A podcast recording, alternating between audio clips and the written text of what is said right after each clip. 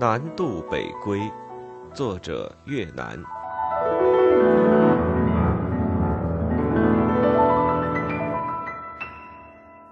本专辑只朗读书中注解，欲听全书正文，请移步其他专辑。第十五章：国破花开见泪流。注解三十。何兆武于本次回忆中又说：“倒孔游行仅此一次，但它引发了沉寂已久的学生运动，使之从此再度蓬勃展开。随后两三年间，民主运动逐步成燎原之势，终于至四五年底爆发了一二一运动。它成为此后三年多声势浩大、席卷全国的学生运动正式登场的第一声春雷。另外。”国民党派飞机抢救陷落香港名流之事，由于《大公报》的披露，广为社会各界所知，坊间传闻颇多。但所有的议论和义愤，大都针对飞狗院长孔祥熙一家。学生们示威游行，也是针对孔氏本人及其家族成员的恶行而发。似乎没有人提到另一位备受瞩目的人物宋庆龄。而当时，宋庆龄恰好就是乘坐这架飞机，与姐姐宋爱玲及其家人一道飞回重庆的。从宋庆龄给胞弟宋子文的信中可以看出，宋庆龄对《大公报》就此事的报道与社会各界反响颇有些不满，曾一度想要出面澄清，后因种种原因而作罢。此信隐匿六十余年，直到二零零四年，随着宋子文档案公开。才被外界所知。全国解放之后，宋子文移居美国，终了一生。其档案由斯坦福大学胡佛研究中心收藏。二零零四年，部分档案解禁并对外公布。当时，中国新闻社曾发过消息，消息云：中新社二零零四年四月二十八日电。美国斯坦福大学胡佛研究中心美西时间二十六日上午对外公开所藏宋子文档案，供研究使用。当日一早即吸引不少历史学家与研究人员前往阅览。据台湾联合报报道，由于宋子文是中国近代史颇具影响力家庭之一的宋氏家族长子，胡佛研究所资深研究员马若梦表示。宋子文档案每件资料都很有价值，包括他关于西安事变的日记及他与二次大战时期与盟军中国战区参谋长史迪威将军的谈话内容，都是非常新鲜的史料。据了解，此次斯坦福大学公开的宋子文档案共计六十六盒，分为三部分，后面两部分首度开放阅览。其中第一部分是宋家在一九七零年代就捐给胡佛研究中心的文件，约三万件已陆续开放供学者阅览。第二部分是与蒋介石和宋美龄相关的文件，过去因顾虑宋美龄仍在世未能公开。第三部分则是冯英祥上个月刚捐出的两千多件重要文件。但第三部分资料中的第六十五盒需有专人协助才可阅览，第六十六盒未公开。虽然宋氏家族已同意公开，但因为其中牵涉到一些美国政府相关资料，基于美国档案法的规定，必须经数十年之后才能公布。中新社所说的当日一早即吸引不少历史学者与研究人员前往阅览。其中一人即为旅美学者张俊义。张氏在翻阅档案之后，对抗战时期宋子文与二姐宋庆龄交往的书信、电报颇感兴趣，对部分内容做了择录翻译。其中有一封宋庆龄用英文写给当时身在美国的宋子文的长信，主要涉及香港沦陷与宋氏一家乘机脱险之事。张敬义全文译出并公开发表。世人乃知当时的一些具体细节与另一侧面。抗战之后的一九三八年六月，宋庆龄联合部分中外著名人士，发起成立了一个非党派性质的救济机构——保卫中国同盟。宋出任主席。在保盟成立初期，宋子文给予了大力支持，不仅出任名誉会长一职，而且在物质上提供了不少便利，如保盟总部办公地点香港西摩道二十一号即为宋提供。宋庆龄居住的寓所及宋子文位于九龙嘉联边道的私宅。另外，姐弟二人还多次联名向海外发表公开信，表达中国人民坚定抗战御侮的决心，呼吁海外友人共同支持中国抗战事业。可惜好景不长，随着各自政见不同，以及蒋介石施加政治压力，宋子文于一九四一年六月公开发表电文退出保盟，不再过问其事。但姐弟二人还是保持着较为密切的来往。一九四一年十一月二十七日，正在美国华盛顿办外交的宋子文，通过各种消息，觉察到太平洋战争爆发的危险，于是给国内的宋美龄拍发急电。要其转告身在香港的二姐赶紧撤离。电文曰：“太平洋局势严重，一触即发，请设法使二子速离香港。”感文。但宋庆龄似乎并未在意弟弟的警告，仍然留在了香港。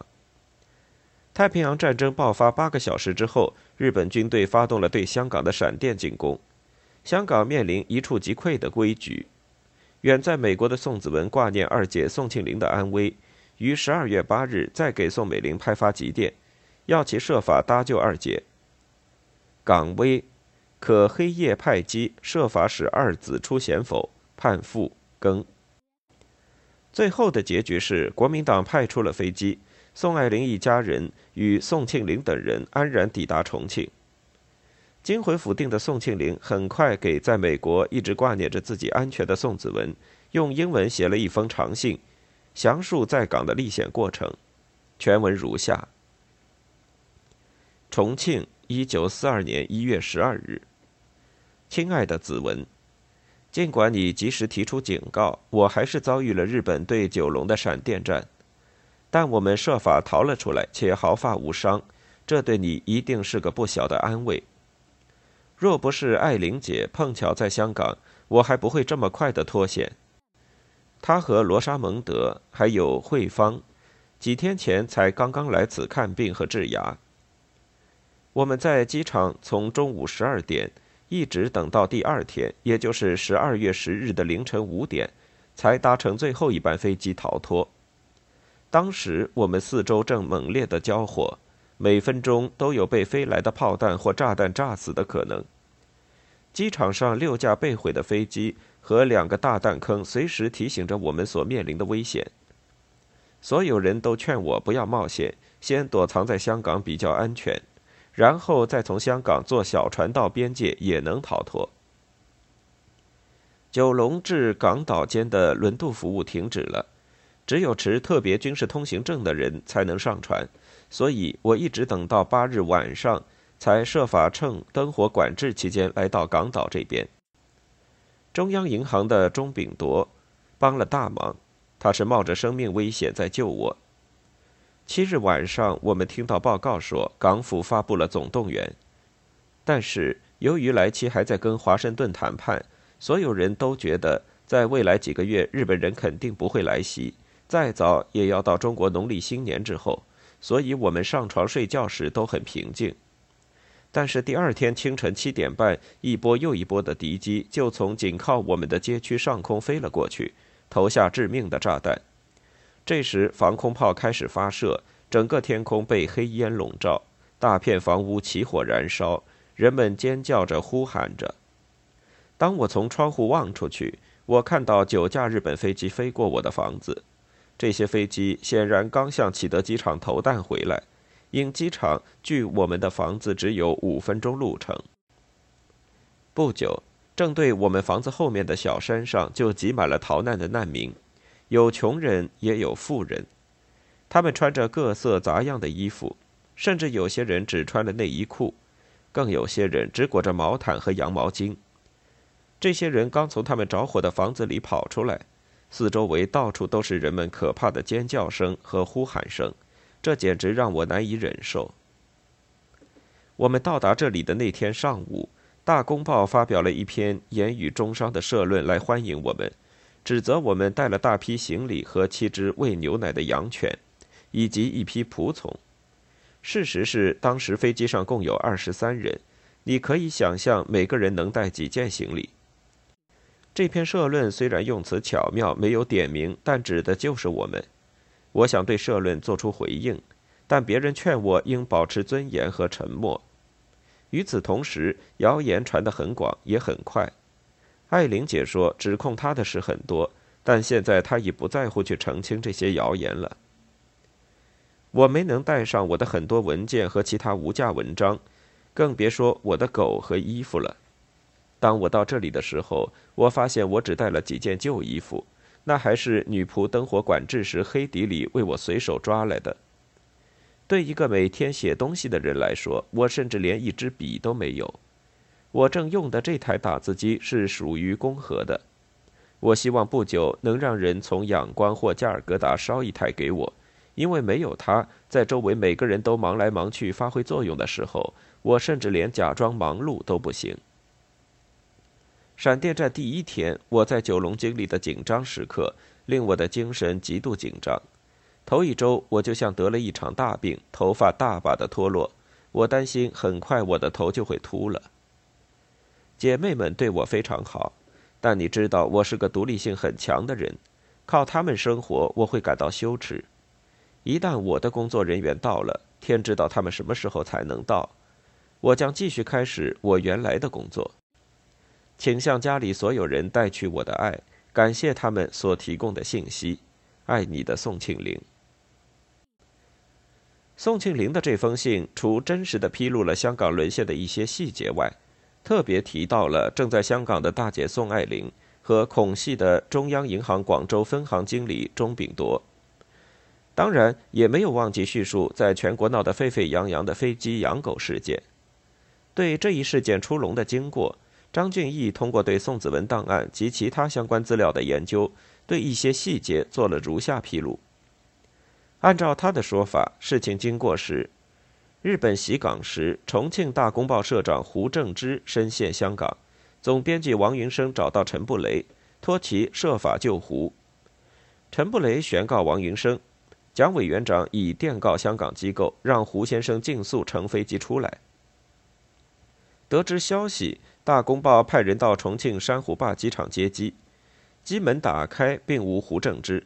却见了大批香龙、几条洋狗和老妈从飞机上下来，由身穿西服的孔二小姐接运而去。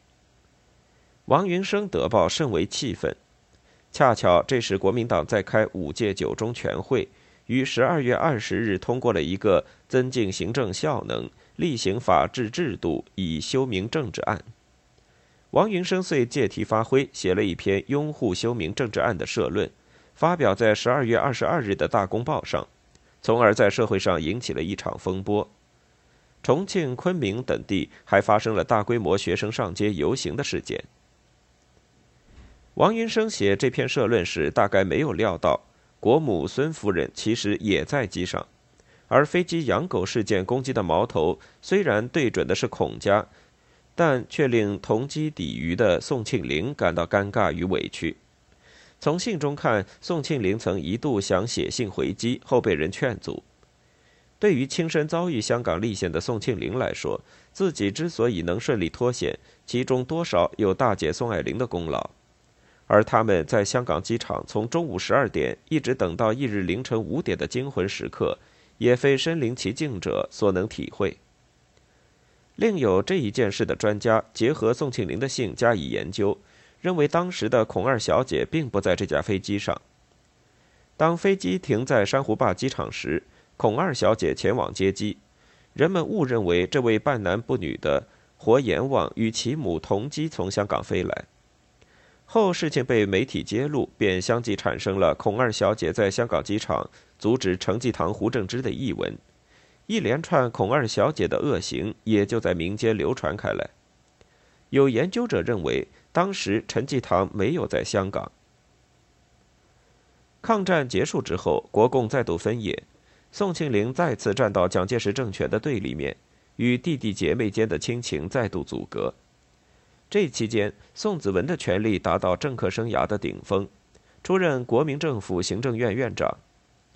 国共内战后期，宋子文成了中共方面点名惩办的战犯，名次排在蒋介石和孔祥熙之后，名列第十位。一九四九年一月，宋子文辞去最后一项职务——广东省主席，并抛弃了偏安一隅的蒋介石政权，移居美国，靠战时在中国搜刮的大量财富过起了寓公生活。宋庆龄则留在中国大陆。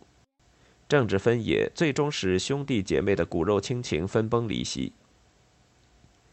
一九七一年四月二十四日晚，宋子文携夫人在旧金山一位老朋友家里聚餐，因一块鸡骨头进入气管而长时间不能拔出，导致心力衰竭，猝然去世，时年七十七岁。时任美国总统尼克松曾给蒋介石夫妇发去一份唁电，云：“宋报效祖国的光辉一生。”特别是他在第二次世界大战期间为我们共同的伟大事业所做的贡献，将永为美国朋友们铭记不忘。和你们一样，我们感到他的逝世是一个损失。四月二十七日，台湾中央日报第一版报道了宋子文去世的消息，并附有遗像，另在第三版刊载宋子文事略，其中称：宋顾院长一生热爱祖国。于北伐、抗战、戡乱诸役，或主持政府督职，或主持中央与地方政府，皆有重大贡献。大陆局势逆转后，他出国赴美，在旅美期间，仍时以祖国情况为念。云云。国民党当局没有像先前对待孔祥熙那样，为其在台湾举行一个追悼大会，也没有派政界要人或至亲赴美国参加其葬礼。只是由蒋介石搬晚一块题有“勋有永念”四字的匾额应付了事。当年孔祥熙死后，蒋介石除了颁发总统褒奖令予以表扬，外加赠匾、发表祭文，还用蒋中正的名字亲自为孔祥熙撰写了事略。两者相较，待遇甚是悬殊。据台湾官方发言人的解释，其妹宋美龄原打算赴美参加葬礼。在获悉中共方面可能派宋庆龄赴美时，遂立即决定取消此行。在美国的宋爱玲则犹豫不决。五月一日，在纽约市中心的一个教堂里举行了宋子文的追思礼拜，参加者有宋的遗孀张乐怡和三个女儿，宋的弟弟宋子良以及顾维钧，台湾驻美大使刘凯等数百人。宋氏三姐妹均未出席。这一情形，死者自不小不觉，但对于苟活于世的生者，无疑是痛苦的精神折磨。就人性本身来说，这应算是一个为政治而牺牲亲情的家庭悲剧范例。不过，这都是题外话了。滚滚凡尘之中，为政治而牺牲骨肉亲情者，又何止宋氏一家？